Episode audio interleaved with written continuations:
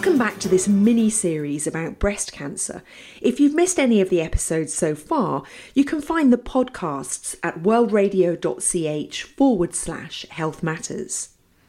Last time we began looking at hormones and breast cancer, specifically whether women who use hormonal contraception have an increased breast cancer risk.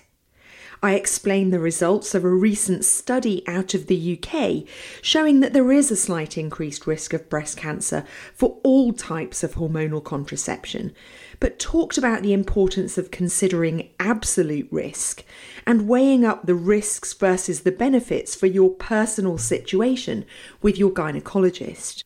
Today, as promised, staying on the subject of hormones, specifically HRT, hormone replacement therapy, and the latest information on breast cancer risk where that's concerned.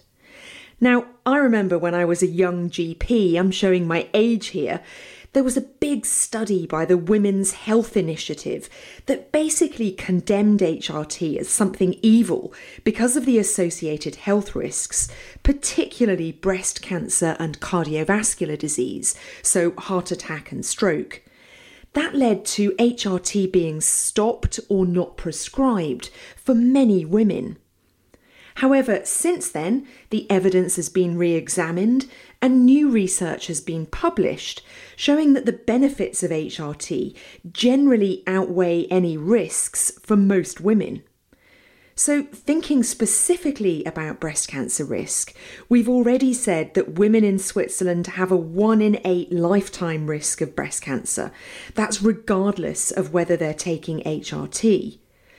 Obviously, there are certain things that can increase your risk if you're overweight, if you smoke, or if you're physically inactive.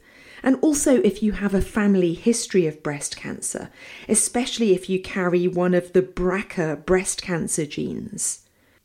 What the latest evidence shows us is that for women who've gone through the menopause early, up until the age of 51, there's no increased breast cancer risk if you take HRT. Essentially, you're replacing what your body is lacking. And in fact, your health risks are greater if you don't take HRT because of the impact of a lack of estrogen on your cardiovascular system, your brain, and your bones, to name but a few. And even if you haven't gone through an early menopause, in fact, the evidence all points to the fact that the effects of some of the lifestyle risk factors I mentioned are actually greater than the risk of taking HRT for women of any age. In addition, if a woman does develop breast cancer whilst taking HRT, she has a lower risk of dying from her breast cancer. It's true that the type of HRT you take is important to consider. For women who still have a uterus and so need to take combined HRT, that's HRT containing both estrogen and progesterone, if the progesterone component is what we call micronized progesterone or body identical progesterone, studies show that this doesn't lead to an increase in breast cancer risk. Women who've had a hysterectomy can take estrogen only HRT. And here, the risk of breast cancer may even be lower when compared to women not taking HRT. Again, as I've said before, take the opportunity to discuss your personal situation with your gynecologist so that you can make an informed decision about the risks and benefits of HRT for you. My opinion is that a lot of women may be missing out on HRT because of previous bad press, and I think that's a shame. That's it for this episode.